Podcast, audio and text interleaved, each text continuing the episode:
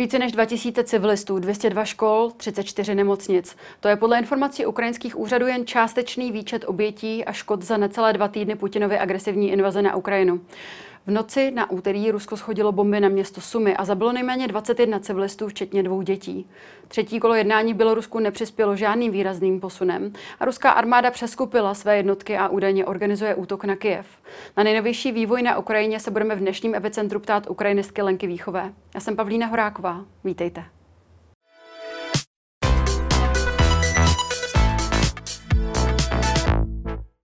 Ve studiu tady se mnou vítám ukrajinistku Lenku Výchovou. Dobrý den a děkujeme, že jste si dnes na nás udělala čas. Dobrý den, ráda. Ukrajinci to zvládnou, jsem si tím jistá, protože bojují za svou budoucnost. Na rozdíl od pomatenců v Kremlu, kteří by rádi reinkarnovat minulost. Minulost, o které víme, že nebyla životoschopná tehdy a nebude ani teď. To jsou vaše slova během tedy prvních dnů Putinovy invaze na Ukrajinu. Mě by zajímalo, vzhledem k tomu aktuálnímu vývoji, vidíte tu situaci obdobně nadějně? Ano, vidím to opravdu z dlouhodobého hlediska, to vidím eh, nadějně a pozitivně. Pravdou je, že eh, ruská válka nebo eh, válka, kterou započalo Rusko, nedovedu si představit, že by ji mohlo vyhrát. Protože, jak oni sami tvrdí, teda už od začátku, už 8 let, není to válka jenom proti Ukrajině, ale je to válka proti Západu, která se vede na Ukrajině. A Rusko bohužel tomu západu a hlavně té Ukrajině nemá už co nabídnout. Víte, když se na to podíváme, vlastně do hloubky, do historie ukrajinské, tak ještě v roce 1918 eh, to Rusko mělo co nabídnout Ukrajině. Dneska už nemá ideologicky. Samozřejmě, že se snaží eh, korumpovat politiky ukrajinské už 30 eh, let nejméně, ale to jsou jenom jednotlivci. Korumpovat celý stát, celý národ se nedá. Takže ano, z dlouhodobého hlediska to vidím pozitivně, ovšem samozřejmě nedokážu, nedokážu vypočítat, eh, kolik lidských obětí ještě tato nesmyslná válka eh, přinese, protože Rusko se snaží vrátit minulost a to nejde. Mm-hmm. Vy jste 24. února, tedy ten první den invaze na Ukrajině přímo fyzicky byla. Mohla byste popsat, jaké to pro vás bylo, jaké emoce to doprovázely? Očekávala jste, že to eskaluje do, takového, do, takových, do takové úrovně? No, jako každý normální člověk eh, jsem spíš doufala, že to, eh, že to nepřijde. Pochopitelně jeli jsme s kolegy na Ukrajinu eh, a znali jsme ta rizika. A ještě v předvečer nebo večer eh, v hospodě, kde jsme se scházeli se svými eh, známými, tak nám bylo řečeno, že podle ukrajinské rozvědky to vypadá, že do 48 hodin něco začne. No a my jsme na večer už měli letadlo, eh, ale to už jsme nestihli, lety byly zrušeny, protože před pátou hodinou ráno mi zavolal právě ten eh, kamarád a řekl, už to začalo. No a já už jsem začala eh, slyšet samozřejmě ty první výbuchy. Bylo to v dálce, bylo jasné, že, že nebo bylo mi jasné, že to není Kijev, že to je trošku dál. Tehdy se ostřelovaly pouze vojenské cíle. Eh, no a kamarád mi právě řekl, setřiď si myšlenky, zbalte se a musíte odjet. Takže tak nějak jsme se zbalili a pomalu jsme z Kyjeva vyrazili. Eh, vyrazili jsme na západ eh, nebo na jihozápad, překročili jsme hranice po 35 hodinách s Rumunskem, protože ta cesta byla samozřejmě namáhavá, spousta, spousta lidí, spousta aut, vlastně ty lidi byli připravení, také očekávali. Takže eh, nebylo to jednoduché se dostat do toho Rumunska, ale my jsme v té době ještě byli v, v takovém v úvozovkách komfortu, ještě se neostřelovaly uh, civilní uh, objekty, ale ostřelovalo se už po celé Ukrajině, to znamená i u města Vinice, přes kterou jsme uh, projížděli, tak, tak tu noc na ní dopadaly smrše mm-hmm. například. Měli jste vy osobně strach o svůj život? Eh, já nemůžu říct, že, že to byl nějaký strach, spíš to byla strašná lítost a, a taková ta úzkost, že, že je tam necháváme, že to opravdu začalo, to, co si nikdo nepřál, eh, ale tím, že nad náma nelítaly eh, rakety v té době, tak ten takový opravdový strach tam, tam nebyl. Mm-hmm. Poradce prezidenta Zelenského Michalko Podoljak na svém twitterovém účtu včera uvedl. Barbaři 21. století Rusové zničili nebo poškodili 202 škol, 34 nemocnic, více než 1500 rezidenčních budov, více než 900 sídliště zcela bez proudu, vody a tepla. Ruská armáda neumí bojovat proti jiným armádám, ale dobře umí zabíjet civilisty. Vy máte, předpokládám, mnoho známých uh, právě na Ukrajině, protože se této tematice věnujete uh, váš kariérní, celý kariérní život, jezdíte tam. Mě by zajímalo, jak uh, máte nějaké novější informace o tom, jak, jak se to tam vyvíjí a jak se vede třeba i vašim známým. A máme tady i mapu Ukrajiny, kdybyste nám vysvětlila, co se kde zhruba děje, tak budeme tak to oceníme. No, eh, diváci už určitě ví, že opravdu Rusko zautočilo z, ze tří směrů, to znamená z jihu, z východu a ze severu. Nejohroženější eh, vlastně od začátku i do dnešního dne je právě Kijev, a nejvíce bojů se právě vede tady, eh, tady z, toho, z té Žitomirský, tady je mm. Žitomir, Žitomirské trasy, to znamená, Rusové se chtějí dostat do Kijeva vlastně ze uh, severozápadu. Eh, víme eh, z televizních zpráv, že na tom velmi špatně byl Charkov a Sumy. Eh, to byly taky cesty, kterými se Rusové chtěli dostat do Kijeva. Tyto ale docela ustály a v posledních hodinách, aspoň ráno, co jsem se dívala, tak ty boje tam ustávají, i když ty města jsou opravdu velmi zničena.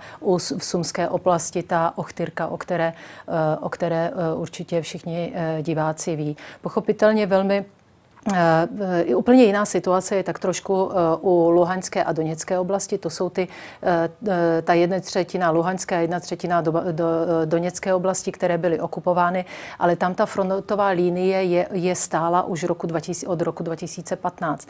Tam se vedou trošku jiné boje, protože tady v těchto těch oblastech je to velmi dynamické, není frontová linie jako taková. To znamená, Rusové se dostávají v menších skupinách na to území a, a ta reakce Ukrajinců je, je eh, tím pádem taky na ty menší skupiny úplně jiná. Velmi nebezpečná situace je taky na jihu eh, Ukrajiny, právě od Krymu. Víme, že město eh, Charkov bylo okupováno, ale nedá se říct, že by, ruské, že by to ruským jednotkám velmi pomohlo, protože mají nepřítele jak v Týlu, tak teda i mezi tím civilním obyvatelstvem v Charkově a velmi ohrožené je pochopitelně město, město Mikolajiv. Co se týče uh, lidí, jak na to reagují, no uh, tam je nutné říct, že tím, že se ostřelují opravdu civilní cíle a že se ostřeluje, uh, ostřelují milionová města, protože Charkov je milionové město, ještě jsem nezmínila teda Mariupol, že ten je, mhm. tady se snaží vlastně probourat ten, ten most nebo ten, ten průchod na Krym. Ten je taky, Mariupol je taky obklíčen, ale ale město zatím, zatím je, není okupované jako takhle. Eh, takže eh, co se týče těch milionových měst, eh, tak tam je velký problém v tom, že pokud se ostřeluje civilní infrastruktura a lidé přicházejí o elektřinu a, a hlavně nemají třeba dodávky vody, tak tam zůstat prostě nemůžou. Třeba by zůstali pod ostřelováním, protože jistě asi nesnesou. Ochtyrka teda byla úplně zničená, jo, některá menší města tam, nebo u Kijeva, Buča, Hostomil a tak dále.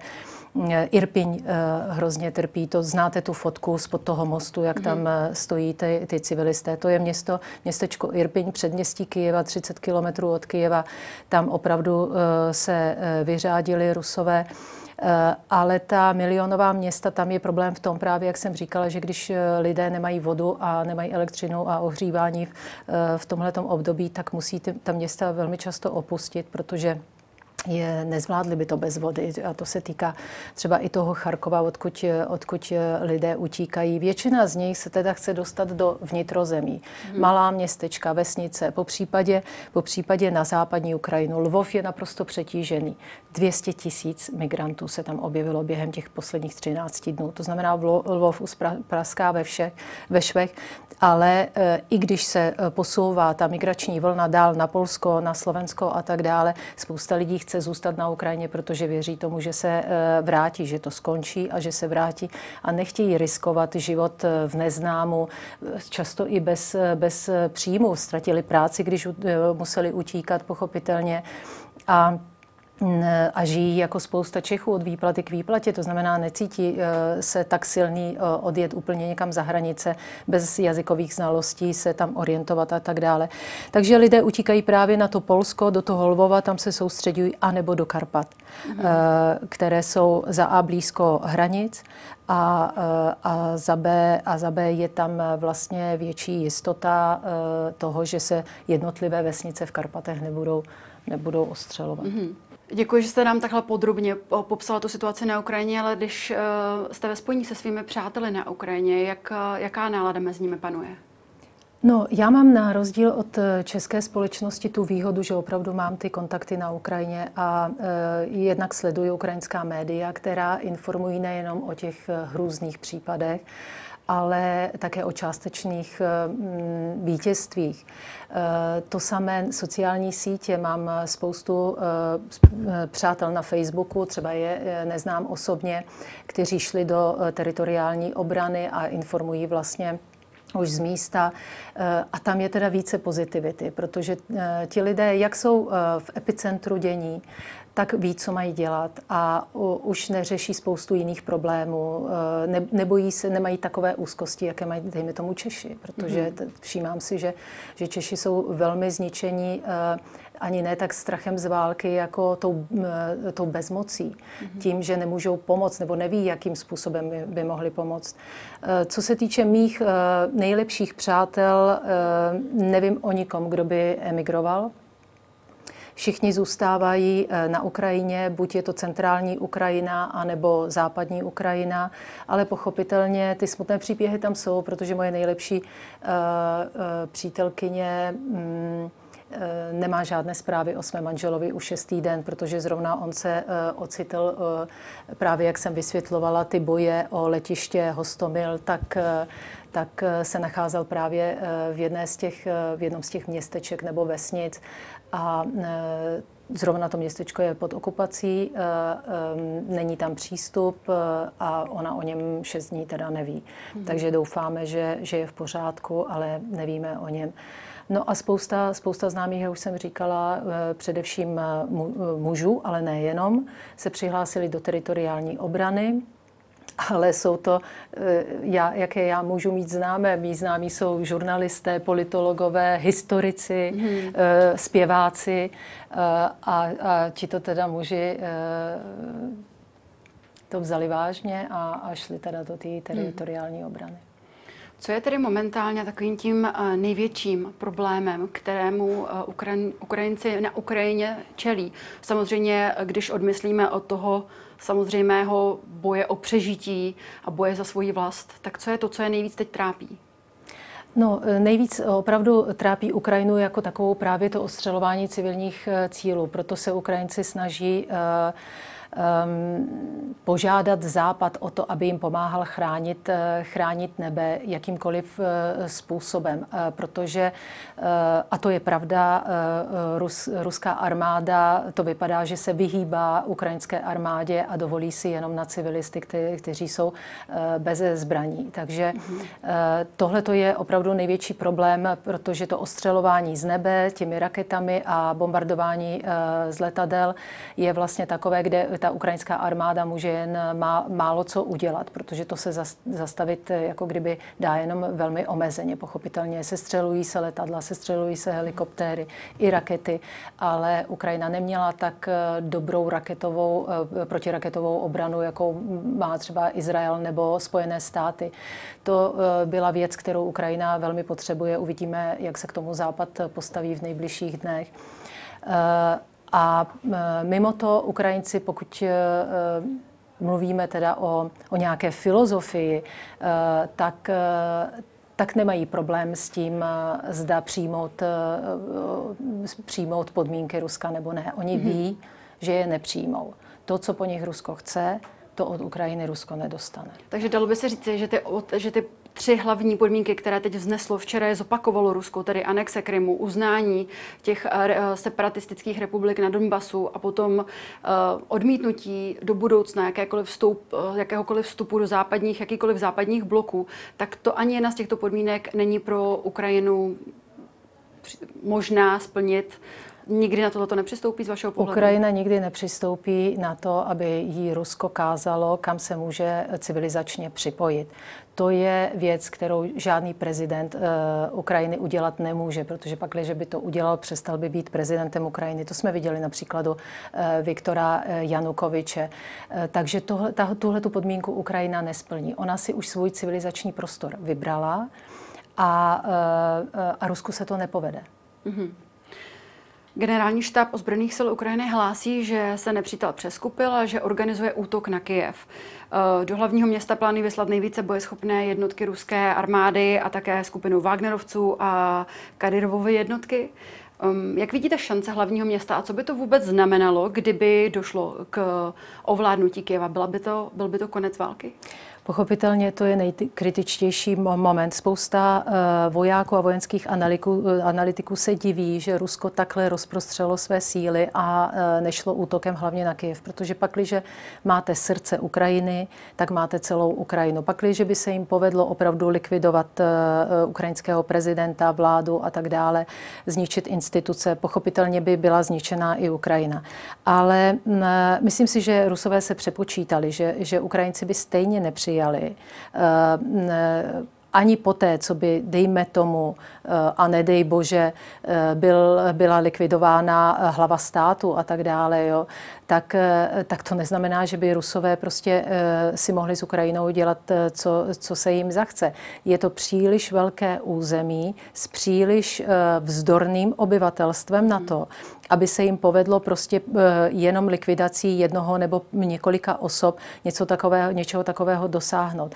Teď si můžeme eh, připomenout jenom rok 2014, kdy eh, Rusové využili toho momentu, že Viktor Janukovič s několika ministry a šéfy tajných služeb utekl do Ruska. Rusové, ruské jednotky mu v tom samozřejmě pomáhali. A přesto se Ukrajinci vzmohli na to, aby vzdorovali a vlastně v keckách bez, bez pořádných zbraní, bez pořádného ochranných prostředků se vydali na východ vlastně bránit, bránit Ukrajinu. Takže nepovedlo by se to, protože Ukrajinci jsou úplně jiný než Rusové. Tam ta vertikála neplatí moci tak, jak, jak, jak v Rusku. Tam je to rozprostřeno horizontálně. Ukrajinci jsou, jak jsem řekla, vzdorovitý, houževnatý a nemají rádi vrchnost. Mm-hmm. Takže to, že jim vemete jednu, eh, jednoho uh, náčelníka, neznamená, že, uh, že okamžitě vlastně si nenajdou nebo nevytvoří dalšího. Vůbec vlastně ta, uh, ta ukrajinská, ono je to někdy i destruktivní. Ukrajinci opravdu nemají rádi svoji vládu, mm. jako historicky. Ne, a někdy je to pochopitelně destruktivní, když je potřeba zabrat a, a být disciplinovaný, ale v takovýchto kritických případech jak se stalo, dejme tomu, v, roku, v roce 2014 jim to pomáhá. Hmm.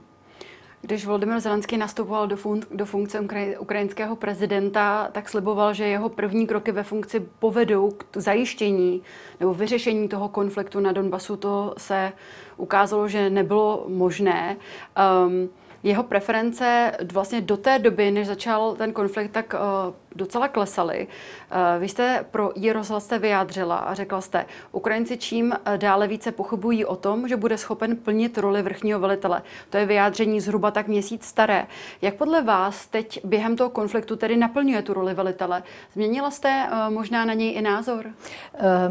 Na, na něj osobně úplně ne, ale hmm. příjemně mě překvapil. Ale vlastně to jenom potvrzuje tu teorii, toho, že eh, ať se na prezidentský post ukrajinský dostal jakýkoliv člověk, to znamená třeba v případě eh, Leonida Kučmy to byl takzvaný červený ředitel, eh, spojený pochopitelně ještě s komunisty, nebo první prezident Kravčuk, Leonid Kravčuk byl bývalý komunista, nebo, nebo, nebo vlastně předposlední prezident Porošenko. Eh, spousta z nich byla ruskojazyčných, eh, sovět, sovětsko, tak nějak jako eh, takových těch sovětských lidí. Na tom postu prezidenta Ukrajiny se z nich stávali většinou ukrajinští státníci. Mm-hmm. A to se potvrdilo i v případu Volodymyra Zelenského. Opravdu spousta lidí se bála, že v kritickém moment, moment, momentě on tuto roli nezvládne, protože je příliš temperamentní. Člověk opravdu nikdy nevěděl, co od něj může očekávat. On se hmm. úplně topil eh, v, ve chvílích eh, nebo eh, v těch dobách, kdy bylo potřeba diplomaticky jednat. On na tu roli nebyl připraven, na roli prvního diplomata. Na Ukrajině vlastně prezident zodpovídá za diplomaci. Takže na tuhle tu roli byl, byl nepřipraven absolutně a spousta lidí se bála, že v kritickém momentu to prostě nezvládne, že se buď zalekne nebo, nebo vznikne hysterie a tak dále. Ale naopak v takhle kritickém momentu, kde, kde vlastně už nejsou žádné pološera, žádné eh, barvy, už je jenom černá a bílá, tak on se velmi eh, rychle našel. Mm-hmm. A, a vlastně tu svoji roli teď hraje, hraje velmi, velmi dobře. Pochopitelně hlavně zahraniční média z něj dělají dneska velkého hrdinu, těch hrdinů je tam spousta a on je O, ale on je také jedním z nich. Hmm. Ne, že ne. On mohl uh, si vybrat eh, emigraci, která mu byla nabízena. Mohl odjet z Kijeva, aby byl více chráněný. Neudělal to, takže, takže, vlastně, uh, takže vlastně spousta jeho bývalých kritiků ho teď lajkuje. A, a já neříkám, že ty problémy nebudou později, ale, ale zatím si vede velmi dobře. Hmm. On dnes ráno zveřejnil další nové video na sociálních sítích, na kterém promluvil ze své kanceláře aby právě vyvrátil ruské dezinformace o tom, že opustil Kyjev. Uh, hovořil velmi bojovně o tom, že snaha Ukrajiny povede k ubránění se před agresorem a k vítězství. Jak důležité jsou pro Ukrajince takové vztahy, uh, pardon, skazy, i vzhledem k tomu, jak jste hovořila o tom, že nemají tu vrchnost vlastně rádi, tak jak, jakou roli hrajou tyto vzkazy pro ně. Víte, ono je ještě jedna věc. Proč, eh, krom, eh, proč byl vlastně Volodymyr Zelenský vybrán na post prezidenta? Nejenom eh, proto, že proti Petru Porošenkovi byla, byla vlastně rozpočatá opravdu obrovská vlna dezinformační kampaně, protože Rusko si tehdy myslelo, že výměnou prezidentů, když se zbaví zkušeného diplomata a politika a nahradí ho neskušeným hercem a tak dále, že by se Rusku mohlo povést eh, Ukrajinu eh, dostat na to místo, na které, eh, na které vlastně jí chtěli dostat. U Volodymyra Zelenského to bylo ještě i tím, nejenom, že je to pěkný muž, mladý, temperamentní a tak dále, což se jistě líbilo ženám, ale že to byl kluk odvedle. Mm-hmm. Že ho bral spousta lidí, i když ne úplně jako eh, podle mě logicky, protože to, byl, eh, to, to je dost bohatý muž, který nežil v ukrajinských reálích, eh, jo, ale vypadal a choval se jako kluk odvedle. Proto ho spousta lidí bere.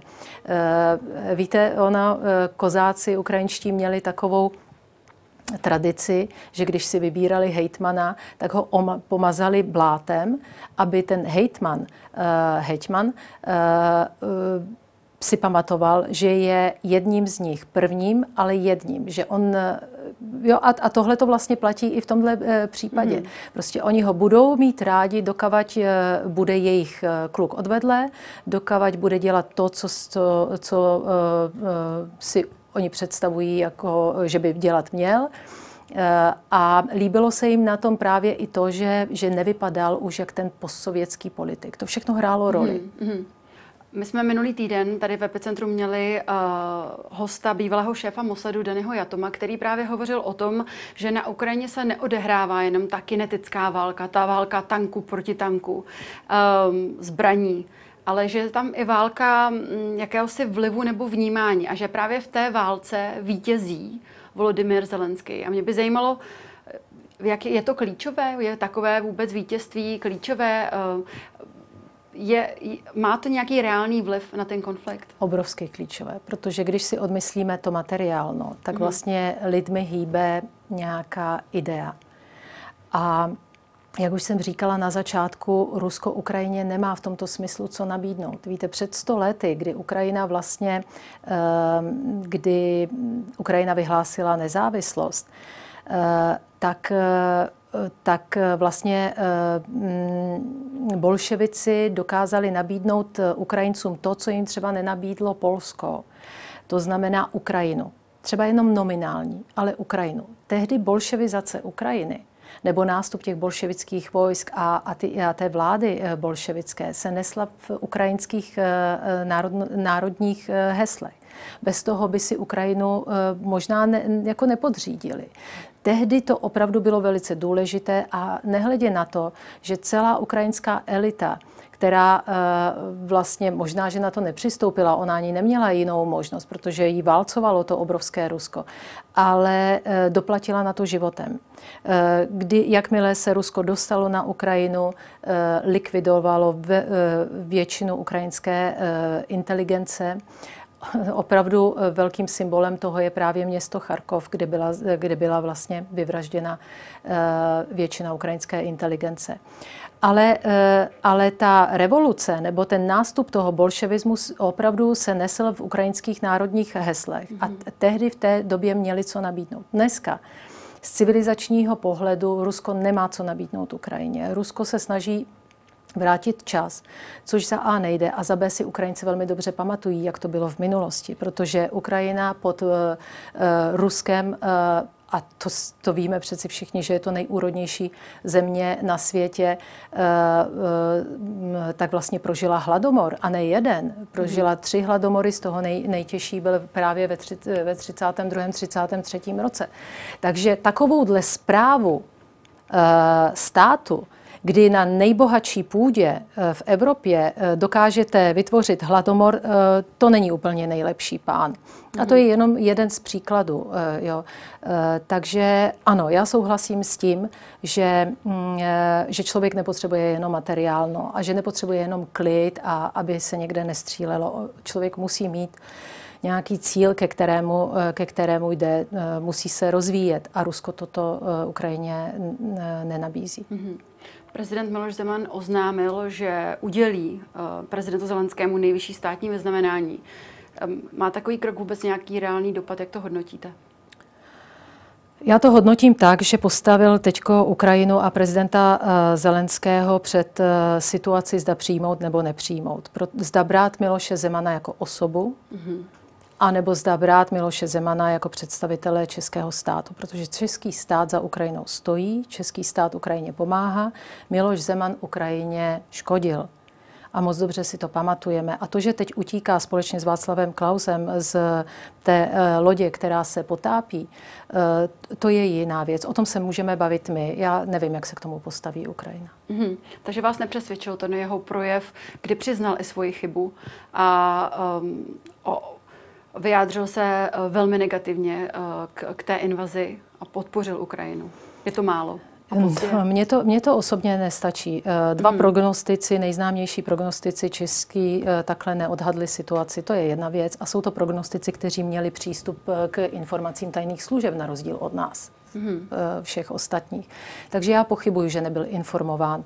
Já si osobně myslím, že utíká z tonoucí se lodi. Hmm. Rusko tvrdí, že otevřelo humanitární koridory z Kyjeva z dalších čtyřech měst. Eh, krajina pod, Ukrajina potvrdila evakuaci právě z města Sumy a Irpiň, eh, které byly v předchozích dnech eh, cílem toho ruského bombardování. Jsou bezpečné tyto průchody? A, ty průchody mají více problémů, než, než si můžeme asi představit. Mm-hmm. Protože pokud já vím, tak Rusko nabízí eh, ty humanitární konvoje směrem na ruské a běloruské území, ne směrem do ukrajinského vnitrozemí. To znamená, ukrajinští civilisté by se těmi zelenými koridory měli dostat do nepřátelských zemí. To je jedna věc. Druhá věc je, že těmi zelenými koridory si Rusko zároveň vytváří prostor pro přísun své techniky, mm. logistiky a nevíme čeho ještě uh, jiného. Rusko eh, ještě na Ukrajině za posledních 8 let nevytvořilo takový zelený koridor, který by byl pouze humanitární. Já chci jenom připomenout vašim divákům, že je takový jeden zelený koridor, který je symbolem této války nebo těch osmi let války a to byl zelený koridor, na kterém se domluvil náčelník generálního štábu Ukrajiny s náčelníkem generálního štábu Ruské federace. Bylo to v srpnu 2014, kdy byly ukrajinské dobrovolnické jednotky obklíčené u města Ilovajsk.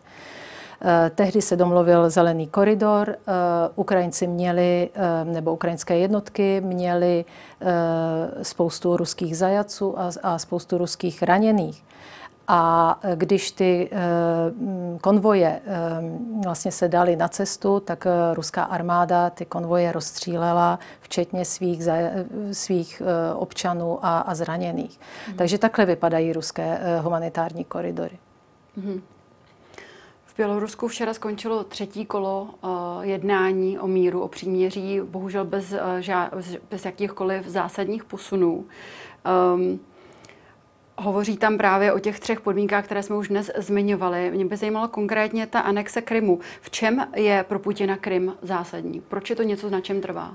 No, Krym, Krym je samozřejmě velmi důležitý i strategický bod, ale je e, taky extrémně důležitý v té skládačce e, toho příběhu e, impéria ruského, protože pokud se podíváme na ruské impérium, ať už je to Sovětský svaz nebo, eh, nebo ruské impérium, tak eh, to bylo evropským impériem jenom díky Ukrajině a Krymu. Ukrajina spojovala Moskvu s Evropou, a Krym spojoval Moskvu historicky s mm, kolébkou e, západní civilizace, s Řeckem. Krym mm-hmm. patřil do e, takzvaného Velkého Řecka, to byly kolonie řecké. Takže z hlediska tohohle z toho je Krym velice důležitý. Pochopitelně pro ovládnutí Černého a Azovského moře, to, to, všichni, to všichni víme. Ale mnohem více důležitý než Krym je, je pro Rusko Kyjev. Mm-hmm. Když byste měla odhadnout ten výsledek eh, nebo rozuzlení tohoto konfliktu a připomeňme, že tady dnes jste hovořila o tom, že to vnímáte eh, víceméně pozitivně, ten, ten dlouholetý, dlouhodobý výsledek tohoto konfliktu, ale přece jenom stojí tady proti sobě dvě velmi silné armády a podle bezpečnostních analytiků v té uh, pozemní válce, v té kinetické válce, uh, tu převahu má bohužel Rusko. Uh, když zhodnotíte všechno, co o tom konfliktu doposud víme, jak, jak si myslíte, že ten konflikt se bude v nejbližších týdnech, měsících vyvíjet?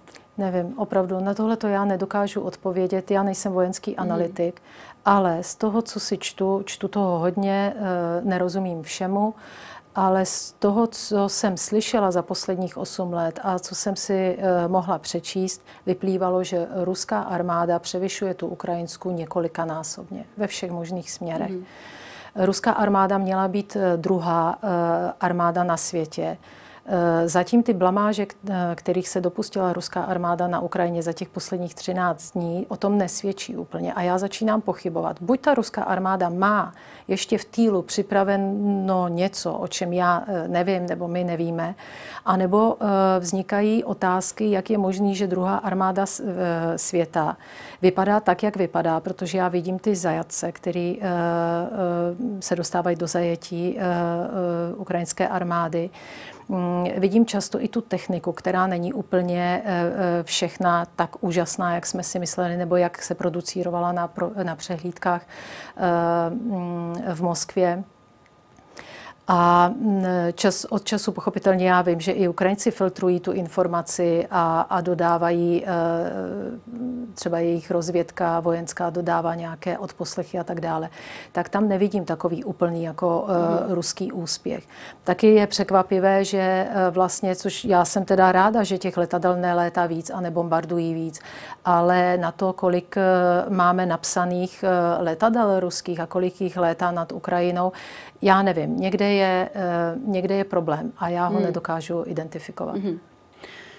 Eh, ještě jedno téma, to jsou ukrajinští uprchlíci. Ono do Česka dorazilo už kolem zhruba 100 tisíc eh, ukrajinských uprchlíků. Ehm, podle sobotních informací Mezinárodní organizace pro migraci u Ukrajiny, z Ukrajiny uprchlo zhruba 1,5 milionu lidí a podle úřadu Vysokého komisaře OSN pro uprchlíky je to 1,3 milionu. Na co by se Češi měli podle vašeho názoru připravit? Jako? Nechci o tom mluvit eh, už teď, protože jsme příliš Vlastně to, trvá to všechno krátkou dobu. Samozřejmě, že se Češi uh, musí připravit a to musím ještě jednou říct, že eh, jsem hrozně hrdá na to, jak se Češi zachovali, jak se chovají.